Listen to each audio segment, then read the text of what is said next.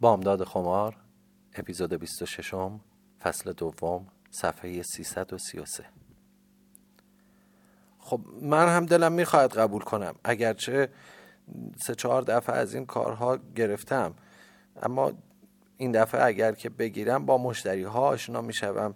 کم کم اسمم سر زبان ها میافتد. خودم برای خودم کار می‌گیرم. ولی موضوع اینجاست که طرف می‌گوید تو هم باید سرمایه بگذاری. من, من که سرمایه ندارم. چوب می‌خواهد وسیله می‌خواهد هزار دنگ و فنگ دارد. با دست خالی که نمی‌شود. چه چقدر سرمایه می‌خواهد؟ فکر می‌کرد و گفت هر چقدر هم که بخواهد من که آه در بسات ندارم. خب باید فکری کرد. از یکی قرض کن رحیم. با خجالت سر خود را پایین انداخت و گفت من به او گفتم شما پولی به من قرض بدهید تا من وسیله جور کنم و کارم را راه بیاندازم. بعد که دست مزدم را گرفتم قرض شما را پس می‌دهم. آن بیچاره هم حرفی ندارد. قبول می‌کند. ولی گفت باید یک گرویی چیزی داشته باشی. به فکر فرو رفتم. چه کار باید کرد؟ ناگهان برقی در مغزم درخشید. خب خب یه کاری بکن رحیم. دکان را گرو می‌گذاریم. نه بابا دکان که فایده ندارد. کوچک است. ارزشش آنقدرها نیست. طرف قبول نمی کند تعجب کردم. با این همه گفتم خب, خب خانه را گرو می‌گذاریم. این چطور است؟ کافی هست یا نه؟ فکری کرد و در حالی که با انگشت روی قالی خط می‌کشید گفت به نظر من که خوب است ولی او هم باید قبول کند. اگر قبول نکرد ناچاریم هر دو را گرو بگذاریم. حالا تو اول خانه را پیشنهاد بکن. ببین چه می‌گوید. تو مقدماتش را جور کن. من از گرو گذاشتن خانه حرفی ندارم. سر بلند کرد. ولی به چشمان من نگاه نمی کرد به سقف خیره شد و گفت نه نه من دلم نمی‌خواهد تو راه بیفتی و دنبال ما به محضر و این طرف و آن طرف بیایی. با صد تا مرد سر و کله بزنی که چه؟ میخوایی خانه را گرو بگذاری؟ خب خب هر جا برویم با هم می‌رویم. من که تنها نیستم. نه خوبیت ندارد. اگر دلت می‌خواهد خانه را گرو بگذاری من من می‌گویم. خب چه می‌گویی؟ چطور بگویم؟ به نظر من بهتر است تو اول خانه را به اسم من بکنی بعد من آن را گرو می‌گذارم. دلم تکان خورد. خوشحال بودم. که به من نگاه نمی کند. چون بهت زده به صورت او خیره شده بودم. بوی خیانت می شنیدم. از اول این سقرا کبرا چیدن ها نتوانسته بود مرا قانع کند. ته دلم مشکوک بودم ولی دلم نمی‌خواست باور کنم. نمی‌خواستم روابط خوبمان دوباره خراب شود. گفتم حالا چه فرقی می‌کند رحیم جان؟ من و تو که نداریم. یک نوک پا با هم به محضر می رویم یا می‌گوییم دفتردار بیاید خانه امضا می‌کنیم. گفت. من که نمی‌توانم پیر مرد محضردار را برای گرو گذاشتن یک ملک به خانه هم بکشم. دلم هم نمی‌خواهد زنم توی محضر بیاید. به قول خودت من و تو که نداریم. فردا می رویم خانه را به اسم من بکن. ترتیب بقیه کارها با من. گفتم. حالا چه عجله ای داری؟ چرا فردا بگذار من فکرهایم را بکنم. در حالی که سعی می‌کرد خشم خود را پنهان کند گفت چه فکری؟ یارو عجله دارد. اگر من برایش ناز کنم صد تا مثل من منتش را می‌کشند. او که دست روی دست نمی‌گذارد. بنشیند تا تو فکرهایت را بکنی. به علاوه چه فکری؟ مگر تو به من اطمینان نداری؟ چرا رحیم جان؟ موضوع اطمینان نیست ولی کم کم صدایش بلند می‌شد. پس موضوع چیست؟ نمی‌خواهی خانه را به اسم من بکنی؟ میترسی خانهت را بخورم؟ دست و دلت میلرزد؟ وا رفتم. دوباره دریچه قلب من به روی او بسته شد. دوباره نگاهش حالت کین توزانه ای به خود می گرفت با لحنی سرد گفتم آخر من من هنوز گیج هستم. هنوز درست نمی‌دانم موضوع چیست. گیج هستی یا به من اطمینان نداری؟ نگفتم مرا دوست نداری؟ این چه حرفی است رحیم؟ این چه ربطی به دوست داشتن دارد؟ پس چه چیزی به دوست داشتن ربط دارد؟ من که اخلاق خود را عوض کردم. یک ماه آزگار است که به میل تو رفتار می‌کنم. هر سازی زدی رقصیدم. گفتی نرو سر کار. گفتم چشم. شب زود بیا خانه. گفتم چشم. گفتی می‌خواهم هر جا دلم می‌خواست بروم. گفتم برو. باز هم می‌گویی می‌خواهم ببینم موضوع چیست. موضوع این است که تو دلت نمیآید خانه را به اسم من بکنی. شگفت زده پرسیدم. پس این یک ماه به خاطر همین بود که خانه روشنایی می‌کردی. می‌خواستی خانه را به اسمت کنم؟ کفر مرا در میآوری ها. فکر می‌کنی من می‌خواهم سرت کلاه بگذارم؟ به اعتراض گفتم رحیم رحیم رحیم ندارد. خانه را به اسم من می‌کنی یا نه؟ و چون سکوت مرا دید گفت تو مثلا این خانه را میخوایی چه کنی؟ بچه که نداری. خرجت هم که با من است. حالا چه خانه به اسم من باشد چه به اسم تو؟ می‌خواهی خانه را با خودت به آن دنیا ببری؟ می‌خواهی بعد از خودت خواهر و برادرت بخورند و یک آب هم رویش؟ با خون سردی گفتم آهان پس موضوع این است. پس تمام داستان نجاری و خانه اعیان و اشراف اداره ها و کاخ پسران رضا شاه و شرکت و گروهی بهانه بود. در باغ سبزی بود. پس یک ماه دندان سر جگر گذاشتی عرق نخوردی الواتی نکردی که مرا خام کنی؟ حالا که پسرم از بین رفته می‌خواهی خانه را به اسمت کنم که مبادا به کس دیگری برسد؟ می‌خواهی دار و ندارم را از چنگم در بیاوری و بار خودت را ببندی؟ نه جانم. خواب دیده ای خیر است. ناگهان هوشیار شدم. پرده از مقابل چشمارم به کنار رفت. این همه حماقت را از خود بعید می دانستم چطور نفهمیده بودم؟ نقاب از چهرهش کنار رفته بود و همان قیافه کراهت بال سب در برابرم ظاهر گردید. در حالی که مشتش را بر قالی خرسک جهازی من میکوبید فریاد زد. باید این خانه را به اسم من بکنی. فهمیدی؟ با بی پاسخ دادم. من خانه به اسم کسی بکن نیستم. غلط می‌کنی. حالا می‌بینیم. اگر این خانه را به اسم من نکنی هر چه دیدی از چشم خودت دیدی. خانه را به اسم تو بکنم که چه بشود؟ که لابد معصوم خانوم را بیاوری اینجا. آره که میآورم. تا چشم تو کور شود تا ده تا بچه بزاید تا توی اجاق کور از حسادت بترکی. آن, آن وقت من هم میمانم و تماشا می‌کنم. نه خیر. تشریف می‌برید منزل آقا جانتان همانجا که با اردنگی از خانه بیرونتان کرد. عضلات گردن از, از شدت خشم متورم شده بود. رگ سیاه نفرت انگیزش برجسته تر از همیشه می نمود ادای مرا درآورد.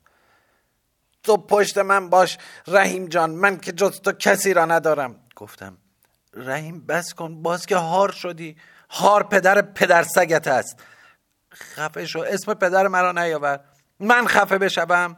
سیلیش به شدت برق بر صورتم فرود آمد و به دنبال آن ضربات مشت و لگت بر سرم بارید. انگار جبران یک ماهه گذشته را می کرد سپس خسته و خشمگین دست از سرم برداشت و رفت. روی تاقچه جلوی پنجره نشست. تحقیر شده و دست از جان شسته بودم. پرسید خانه را به اسم من می‌کنی یا نه؟ نه نه نه. همان معصوم خانم را که گرفتی برایت خانه هم میآورد. نه او برایم خانه نمیآورد. او خانوم این خانه می شود تو هم کلفتی بچه هایش را می کنی من که اجاق کور نیستم. تو هستی. من پسر می خواهم وارث می خواهم مادرم راست گفته. من پشت می خواهم از جا بلند شد مادرش وارد اتاق شده. با لذت تماشا می‌کرد. باز آتش بس شکسته بود. به سوی رحیم چرخیدم و با عصبانیت گفتم نیست که خیلی محترم هستی دانشمند هستی املاکت مانده میترسی سلطنتت منقرض شود. این از که ولی عهد می‌خواهی. حالا خیال کن چهار تا کور و کچل هم پس انداختی. وقتی نان نداری بدهی همان بهتر که اجاقت کور باشد. چهار تا صابون پز و قدار کش کمتر. چهار تا گدای سرگذر و گردن گیر کمتر. و جایی که بابایشان تو باشی و ننشان معصومه لوچ نبودشان بهتر از بودشان است. بچههایی که باید توی گل و کسافت بلولند یا کچلی بگیرند یا تراخم آخر عاقبت هم معلوم نباشد سر از کجا در میآورند دوباره به طور ناگهانی از جا پرید و چنان با تمام قدرت بر دهانم کوبید که دلم از حال رفت. فریاد زد مگر نگفتم خفه شو خیال می‌کنی خودت خیلی خوشگل هستی؟ خودت را توی آینه دیده ای؟ عین تبلازمی ها هستی. آینه دق هستی بهت بگویم. یا این خانه را به اسم من می‌کنی یا نعشت را دراز می‌کنم. پشت دستم را روی لبم گذاشتم. وقتی برداشتم از خون خیس بود. مادرش با لحنی که سعی می کرد خیرخواهانه به نظر برسد گفت زن دست بردار ول کن. چرا عصبانیش می‌کنی که آنقدر کتکت بزند؟ تو که میدانی شوهرت چقدر جوشی است. تو که آخرین کار را می‌کنی پس زودتر بکن و جان جانت را خلاص کن. اگر پشت گوشتان را دیدید خانه را هم خواهید دید. رحیم فریاد زد. نمی‌دهی؟ حالا نشانت می‌دهم. لختت می‌کنم تا بتمرگی توی خانه و آنقدر گرسنگی بکشی تا سر عقل بیایی. با حرکات تند و عصبی به اتاق بغلی رفت. هرچه پول روی تاقچه بود برداشت. در صندوقم را باز کرد. بقیه پولها و انگشتری الماسم را برداشت. با خودش قر زد. زنی که یه پدر سوخته. نه زبان سرش می شود نه محبت نه داد و فریاد. پدری از تو در بیاورم که حز کنی. مادرش گفت نگفتم جلو نگفتم زبانت زبان درآورده. نگفتم اینقدر لیلی به لالایش نگذار دیگر جلو دارش نمی‌شوی. بفرما. حالا زبان درآورده اینقدر. با دست راست با آرنج دست چپ کوبید تا بلندی زبان مرا نشان بدهد. گفتم نه خانم جان زبان داشتم. همه دارن. هیچ کس لال نیست. فقط بعضی ها آبروداری می‌کنند خانومی می‌کنند. بیهیایی که کار سختی نیست. متانت مشکل است. کار همه کس نیست. ولی, ولی این چیزها به خرج شما نمی رود چون از اول کوتاه آمدم فکر کردید تو سری خور هستم. تقصیر خودم بود. خودم کردم که لعنت بر خودم باد. چشمم کور بشود باید بکشم. از همان سال اول مثل سگ پشیمانم کردید. فهمیدم که میان پیغمبرها جرجیس را پیدا کردم. همه را ول کردم پسر شما را چسبیدم. حرفم را قطع کرد. نه جانم اگر بهتر از پسر من پیدا کرده بودی ولش نمی کردی لیاقت تو لابد همین پسر من بوده. رحیم بی توجه به ما از اتاق کناری بیرون پرید و گفت سینه‌ریز کجاست؟ وحشت زده عقب رفتم. آن شب سینه‌ریز را به خاطر او به گردن افکنده بودم. سینه‌ریز یادگار پدرم بود. دستم را روی آن گذاشتم. نمی‌دهم. به گور پدرت میخندی. دستم را گرفت و به پشت پیچاند. دیگر انسان نبود. واقعا به حیوان درنده ای تبدیل شده بود. مثل خوک مثل گرگ. اصلا جانور غریبی بود که بیش از وحشت نفرت تولید می‌کرد. با دست راست و با یک ضربت گردن بند را از گردن من پاره کرد و رو به مادرش کرد و گفت از فردا اگر پا از خانه بیرون بگذارد وای به حال تو وای به حال او. دوان دوان به سوی در رفت و آن را قفل کرد. برگشت و به من گفت تا صبح خوب فکرهایت را بکن. شاید عقلت سر جا بیاید. من این خانه را می‌خواهم. هر طور شده آن را می‌گیرم. حالا چه بهتر به زبان خوش بدهی. به اتاق مادرش رفت و هر دو شب را در آنجا خوابیدن تا نیمه شب پای چراغی گردسوز بیدار نشستم. خوابم نمی برد صورتم دهانم دستم. همه جای بدنم حتی پشت گردنم از اثر کشیده شدن گردن بند درد می کرد یا می سخت. ولی درد اصلی در قلبم بود. پس کجا رفت؟ آن رحیمی که در دکان می دیدم کی رفت؟ چرا رفت؟ تقصیر من بود یا او؟ چرا نگذاشتم با کوکب بماند؟ اگر کوکب جای من بود چه می‌کرد؟ آیا او برایش مناسب تر نبود؟ آیا او زبان این مرد را بهتر از من نمی‌فهمید؟ خسته و بیزار بودم. اشکی در کار نبود مثل مجسمه نشسته بودم. حتی نمی‌شد گفت که فکری در سر داشتم. به گل قالی خیره شده بودم. به که شکایت کنم؟ از که شکایت کنم؟ خودم با چشم بسته خودم را به چاه افکنده بودم. حالا دیگر دیر شده بود. جبران پذیر نبود. نمی‌دانستم چه باید بکنم. فقط می‌دانستم که دیگر طاقتم تاق شده. نه دیگر بس است. عاشقی پدرم را درآورد. دلم آتش گرفت. قلبم پاره پاره شد. روحم کشته شد. زندگی بازیچه نیست؟ هوا و هوس نیست. ورته ای که در آن سقوط کرده بودم جهنمی که باز سر به آن افتاده بودم مرا پخته کرده بود. دانستم که دست روزگار دست مهربان مادر نیست که بر سرم کشیده می‌شد. چهره دنیا همان صورت خندان و پر مهر و محبت پدرم نیست که در پیش رویم بود. چرخ گردون آن بازیچه ای نبود که در تصورم بود. بازیچه ای که چون بخواهیم آن را به زور تصاحب کنیم و هر زمان که از آن خسته شدیم با نوک پایی از خود دورش کنیم. حقیقت همین بود که در برابر خود می دیدم و بسیار تلختر از آن بود که به بیان درآید. اندک اندک به مفهوم گفته های پدرم پی برده بودم و حالا معنای آن را اوریان و آشکار به چشم می دیدم نفهمیدم کی خوابیدم و کی بیدار شدم. چراغی گردسوز هنوز میسوخت. شب هنوز مثل قیر بود. چراغ را خاموش کردم و باز همانجا سر بر قالی نهادم و به خوابی دردناک فرو رفتم. به خوابی که قطع و وصل می شد ای روز شتاب کن.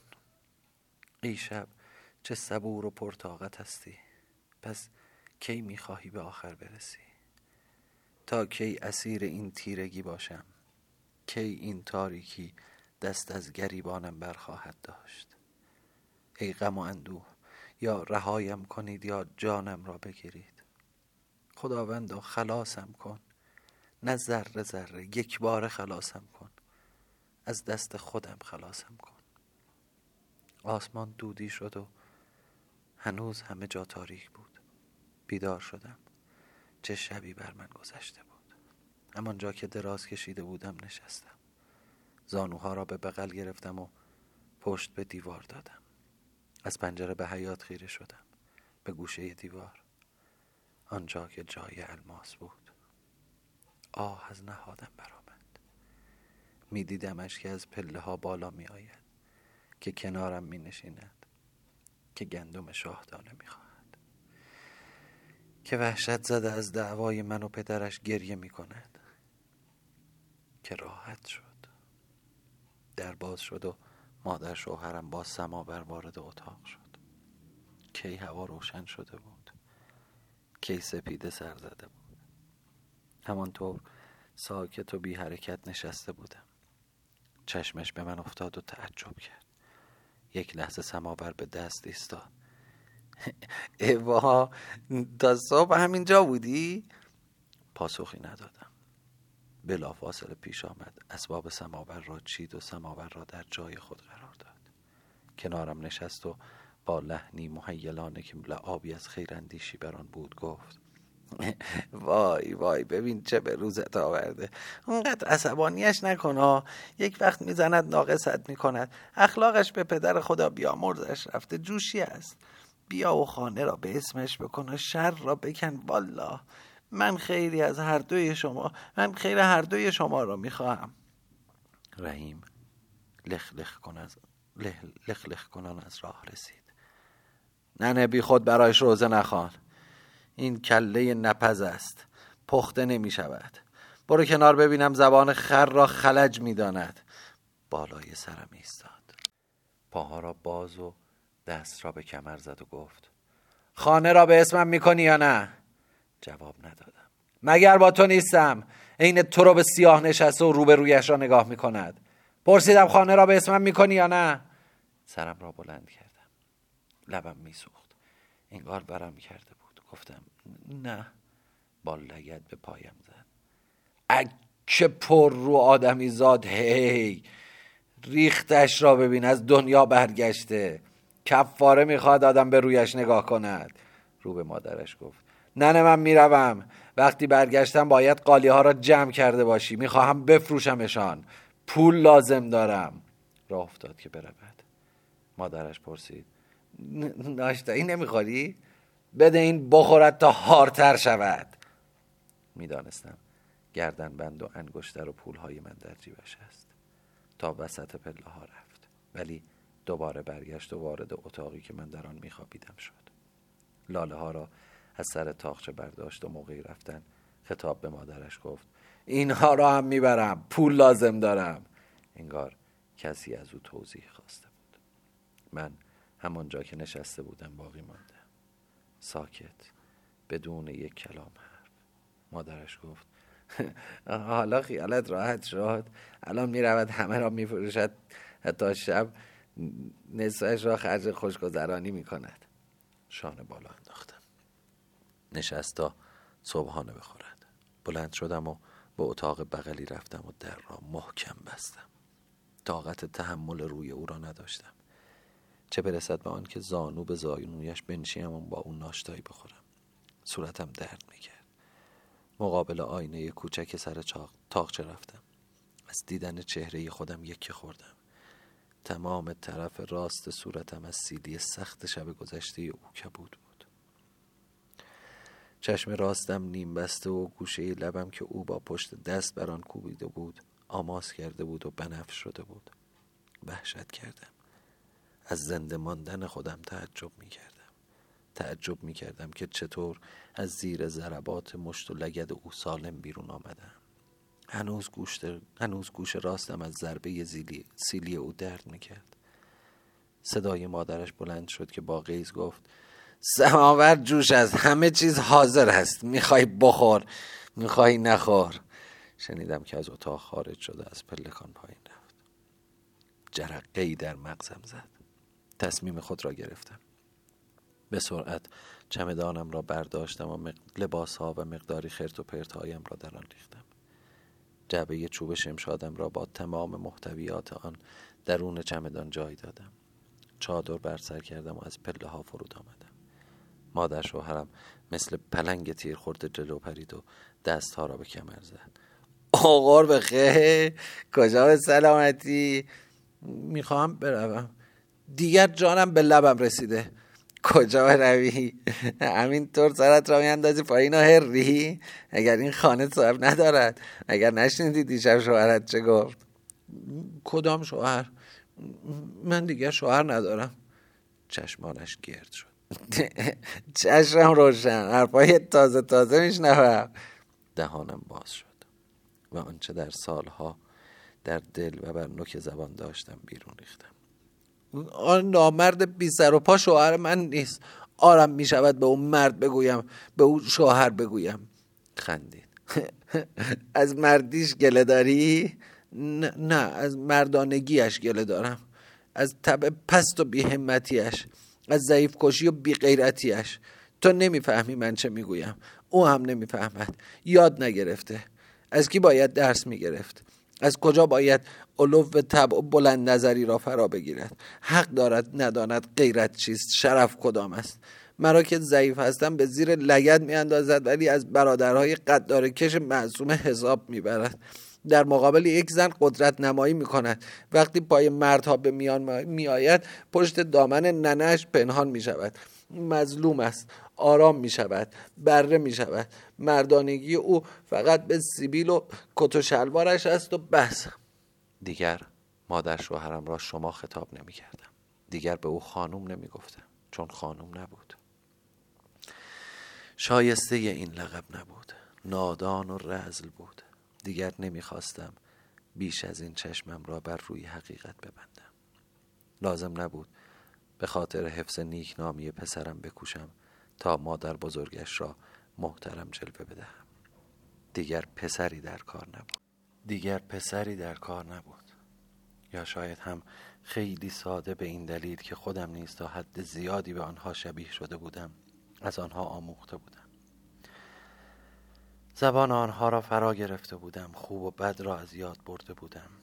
روابط سالم و رفتار محترمانه را فراموش کرده بودم. لب پله کنار دالان نشستم و گفت زندگی پسرم را جمع کرده یا می‌روی؟ کدام زندگی؟ پسر تو زندگی هم داشت وقتی مرا گرفت خودش بود و یک قبا و تنبان. حالا زندگی پیدا کرده؟ با خون سردی گفت چمدان را می‌گذاری بعد می‌روی. گفتم ای به چشم. آرام برگشتم و از پله ها بالا رفتم. خیالش راحت شد. بلند شد و قرقر کنان به دنبال کارش رفت. وارد اتاقی شدم که روزگاری هجله عشق من بود. از خونسردی و آرامش خودم شگفت زده بودم. در را بستم. تازه به خود آمده بودم. محبوبه چه چیزی را می‌خواهی از این خانه ببری؟ رقت می‌کنی دوباره این لباس ها را بتن کنی؟ این کفش ها را بپوشی؟ این سنجاق ها را به سرت بزنی؟ اینها را که نشانه هایی از زندگی با یک آدم بی سر و پای حیوان صفت است می‌خواهی چه کنی؟ اینها را که سمبل جوانی برباد رفته و آرزوهای سوخته و غرور زخم خورده و احساسات جریح دار شده است برای چه می‌خواهی؟ نابودشان کن. همه را از بین ببر. قیچی را برداشتم. چمدان را گشودم و تمام لباس ها را یکی یکی با قیچی بریدم و تکه پاره کردم و بر زمین ریختم. قیچی کفش هایم را نمی برید. یک تیغ ریش تراشی برداشتم و لبه کفش ها را با آن چاک دادم. دستم برید ولی من انگار حس نمی کردم. وحشی شده بودم. چادر شب رخت خوابها را به وسط اتاق کشیدم. اما گرهان را باز نکردم. بلکه آن را با تیغ پاره پاره کردم. لحاف و تشک را بیرون کشیدم و سپس با تیغ و قیچی به جان رویه های ساتن لحاف ها افتادم. آنگاه به سراغ تشک ها رفتم. چنان با لذت آنها را می باریدم که گویی شاهرک رحیم است. انگار زبان مادر شوهرم است. انگار انگار سینه خودم است. انگار بخت خفته من است. زیر لب قریدم ارواح پدرت می‌گذارم اینها برایت بماند. به همین خیال باش. سپس با همان تیغ سراغ قالی ها رفتم. دلا دلا راه می‌رفتم و با دست راست تیغ را با تمام قدرت روی فرش های خرسک میکشیدم و لذت میبردم. از عکس عمل رحیم از یکی خوردن او از خشم و ناامیدی او احساس شادی می‌کردم. لبخند انتقام بر لبانم بود. بر لبان کبود و متورمم. بر صورت سیاه شده از کتکم. سماور را برداشتم. هنوز داغ بود. آب آن را بر روی رخت خوابها و قالیها دمر کردم. زغالها را از دودکش سماور روی رخت خوابهای تکه پاره انداختم. چادر سیاه تافته یزدیم را برداشتم و تا کردم. می‌دانستم مادر شوهرم عاشق و شیفته این چادر است. با زغال ها با آن زغال ها را دانه دانه برمی آشتم تا دستم نسوزد و هر دانه را روی یک قالی می انداختم قاله قالی گله به گله دود می کرد چادر سیاه از حرارت زغال سوراخ سوراخ می شد ایستادم و تماشا کردم. چشمم به جعبه شمشاد افتاد. آن را هم بشکنم؟ می‌خواستم آن را هم بسوزانم. گذشتم را با آن دفن کنم. ولی دلم می‌گفت شب کلاه الماس در آن است. یادگار آن بهار شیرین خاطره سرکشی هایت را در خود دارد. حوث های جوانیت در آن پنهان است. این آینه غیرت را نگه دار. خواستم در آن را بکشایم و شب کلاه الماس را از درونش بردارم. ترسیدم. ترسیدم که این همان صندوقچه پاندورا باشد که پدرش داستانش را برایم نقل کرده بود. ترسیدم اگر آن را بکشایم جادوی آن وجودم را تسخیر کند. پایم سوس شود. بمانم و اسیر پلیدی گردم و دیگر نتوانم از رنج و اندوه بگریزم. خودم هم نمی‌دانم چه شد که ناگهان صندوقچه را بغل زدم. دوباره چادر را به سرف کندم و از پلکان پایین آمدم. با همین صندوقچه چوب شمشاد که می‌بینی. به محض که به میان حیات رسیدم باز مادر شوهرم مثل دیوی که مویش را آتش زده باشند حاضر شد و لب پله دالان نشست. باز که راه افتادی دختر عجب روی داری تو. کتک هایی که تو دیشب خوردی اگر به فیل زده بودن میخوابید. باز هم تنت میخوارد گفتم. برو کنار بگذار رد بشوم. نمی‌روم. من که چمدان را توی اتاق گذاشتم. حالا برو کنار بگذار بروم. پس این یکی چیز که زیر بغلت زده ای این مال خودم است. به تو مربوط نیست. هرچه در این خانه است مال پسر من است. به من هم مربوط می شود گفتم. الحمدلله پسر تو چیزی باقی نگذاشته که مال من باشد یا مال او. گفتم از سر راه هم برو کنار. با صدای جیغ جیغویش فریاد زد. از رو نمی روی زنی که یه پر رو؟ حالا من هم بروم کنار. تو با آن ریخت از دنیا برگشتت رویت می شود از خانه بیرون بروی؟ والا دیدنت کراهت دارد. خیال می‌کنی؟ حرفش را قطع کردم و آرام پرسیدم. پس نمی‌خواهی کنار بروی؟ نه. آهسته خم شدم و جعبه را در گوشه دالان گذاشتم. چادر از سر برداشتم و آن را از میان تا کردم و روی صندوقچه نهادم سپس به روی او چرخیدم. دست چپم را پیش بردم و از روی چارقد موهایش را چنگ زدم. در حالی که از لای دندان ها میقریدم گفتم مگر به تو نمی‌گویم برو کنار؟ با تمام قدرت موهایش را بالا کشیدم به طوری که از روی پله ها بلند شد و فریاد زد الهی چلاق بشوی! و کوشید تا از خودش دفاع کند و مرا چنگ بزند. با دست راست دستش را گرفتم و آنچنان محکم گاز گرفتم که احساس کردم دندانهایم در گوشتش فرو خواهند رفت و به یکدیگر خواهند رسید. چقدر لذت داشت. چنان فریادی کشید که بدون شک هفت همسایه آن طرفتر هم صدایش را شنیدند. آن وقت من نه از ترس فریاد او بلکه چون خودم خواستم گوشتش را رها کردم.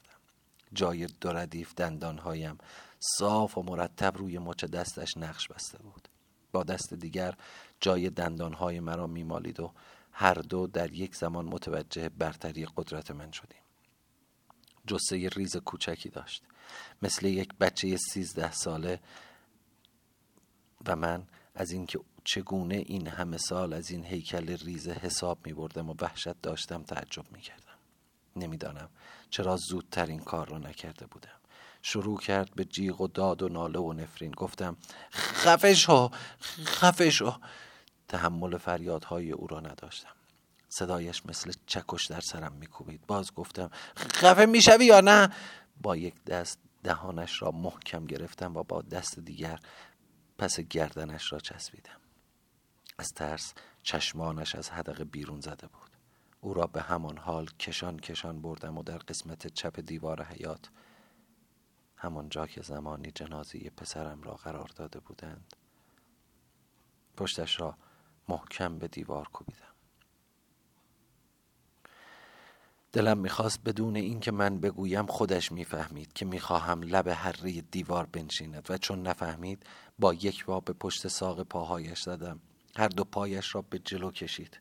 مثل ماهی از میان دو دستم لیز خورد. کمرش ابتدا به لب هره باریک خورد و از آنجا هم رد شد و محکم بر زمین افتاد. با ناله گفت. آه استخوانهایم شکست.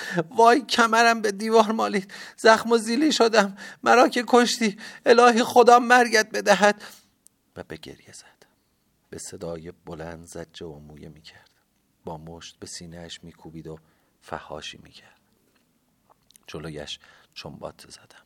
مانند معلمی که به شاگردی نافرمان هشدار می‌دهد انگشت به سویش تکان دادم و گفتم مگر نمی‌گویم خفه شو نگفتم صدایت در نیاید. گفتم یا نگفتم؟ و باز دهانش را محکم گرفتم. از قدرت خودم تهیید شده بودم و لذت می بردم باز گریه می کرد ولی این بار بی صدا. گریه نکن. گفتم گریه هم نباید بکنی. صدای در نیاید.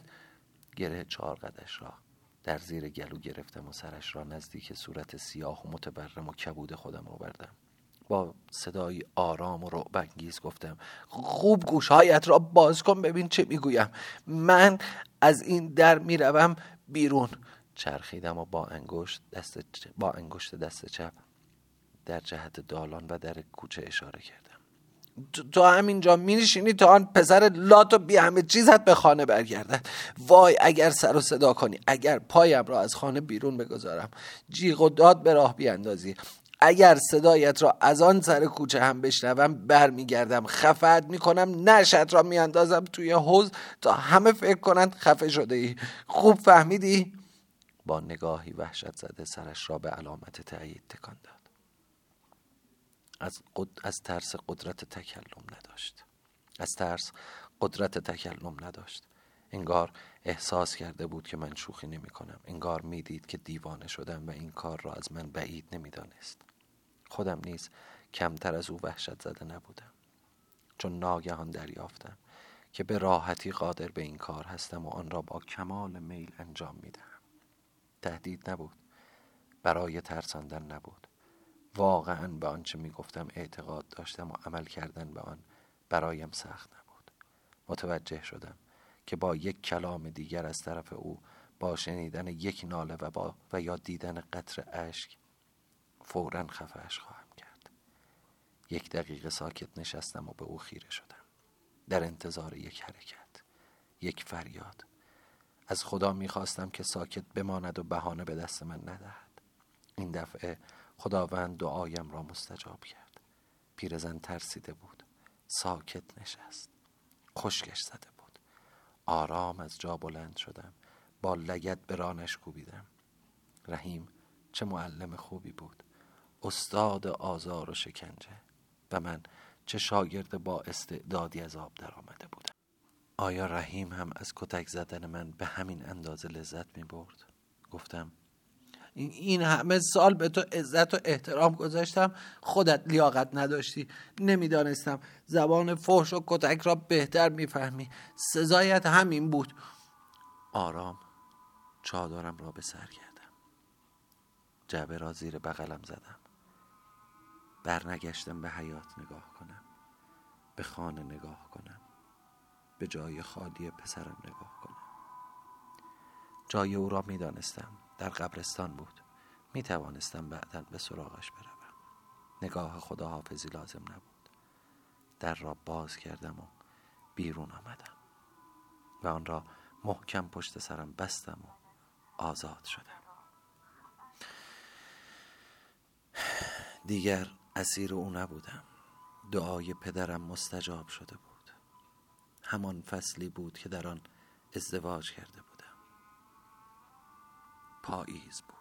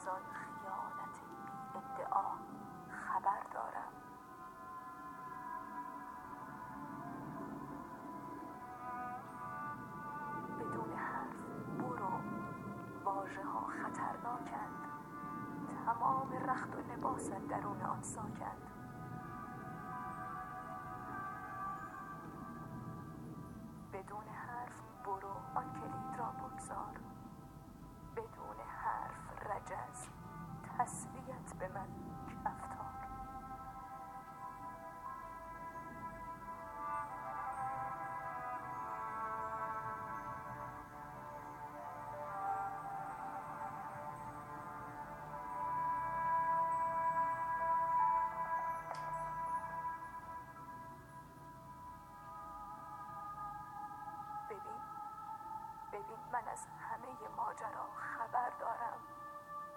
دروغ پشت دروغ به خدا خبر دارم.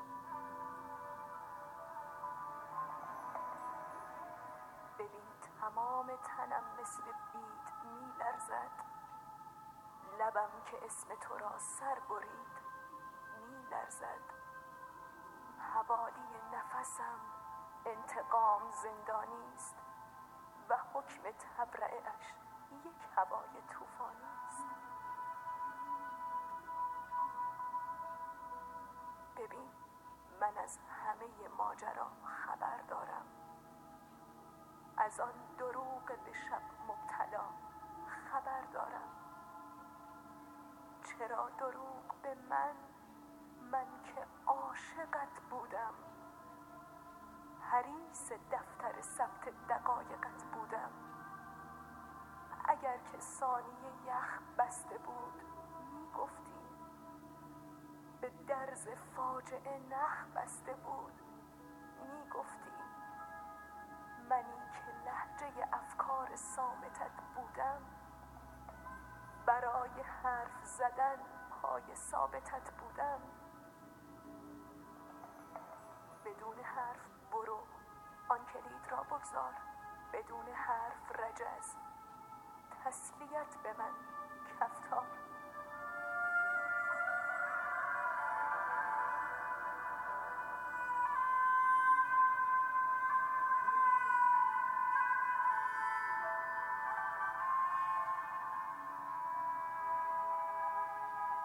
بدون حرف برو. بحث ما خدازاری است. تمام شد به خدا. این غرور کفتاری است. ببین من از همه ماجرا خبر دارم. از آن خیانت بی ادعا خبر دارم. چرا دروغ به من؟ من که عاشقت بودم. حریص دفتر ثبت دقایقت بودم. منی که لحجه افکار سامتت بودم. برای حرف زدن پای ثابتت بودم. بدون حرف برو. واژه ها خطرناکند. پر از دروغ و سرابند و گاه. غمناکند.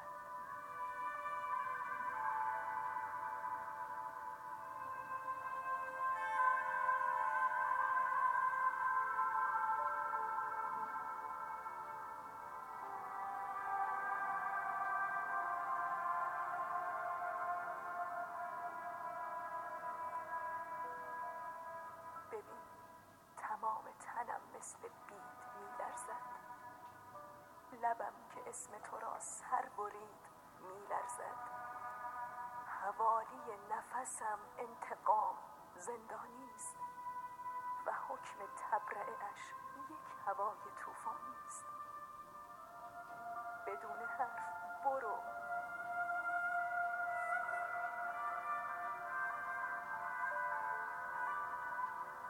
آن کلید را بگذار. بدون حرف رجز تسلیت به من کفتار.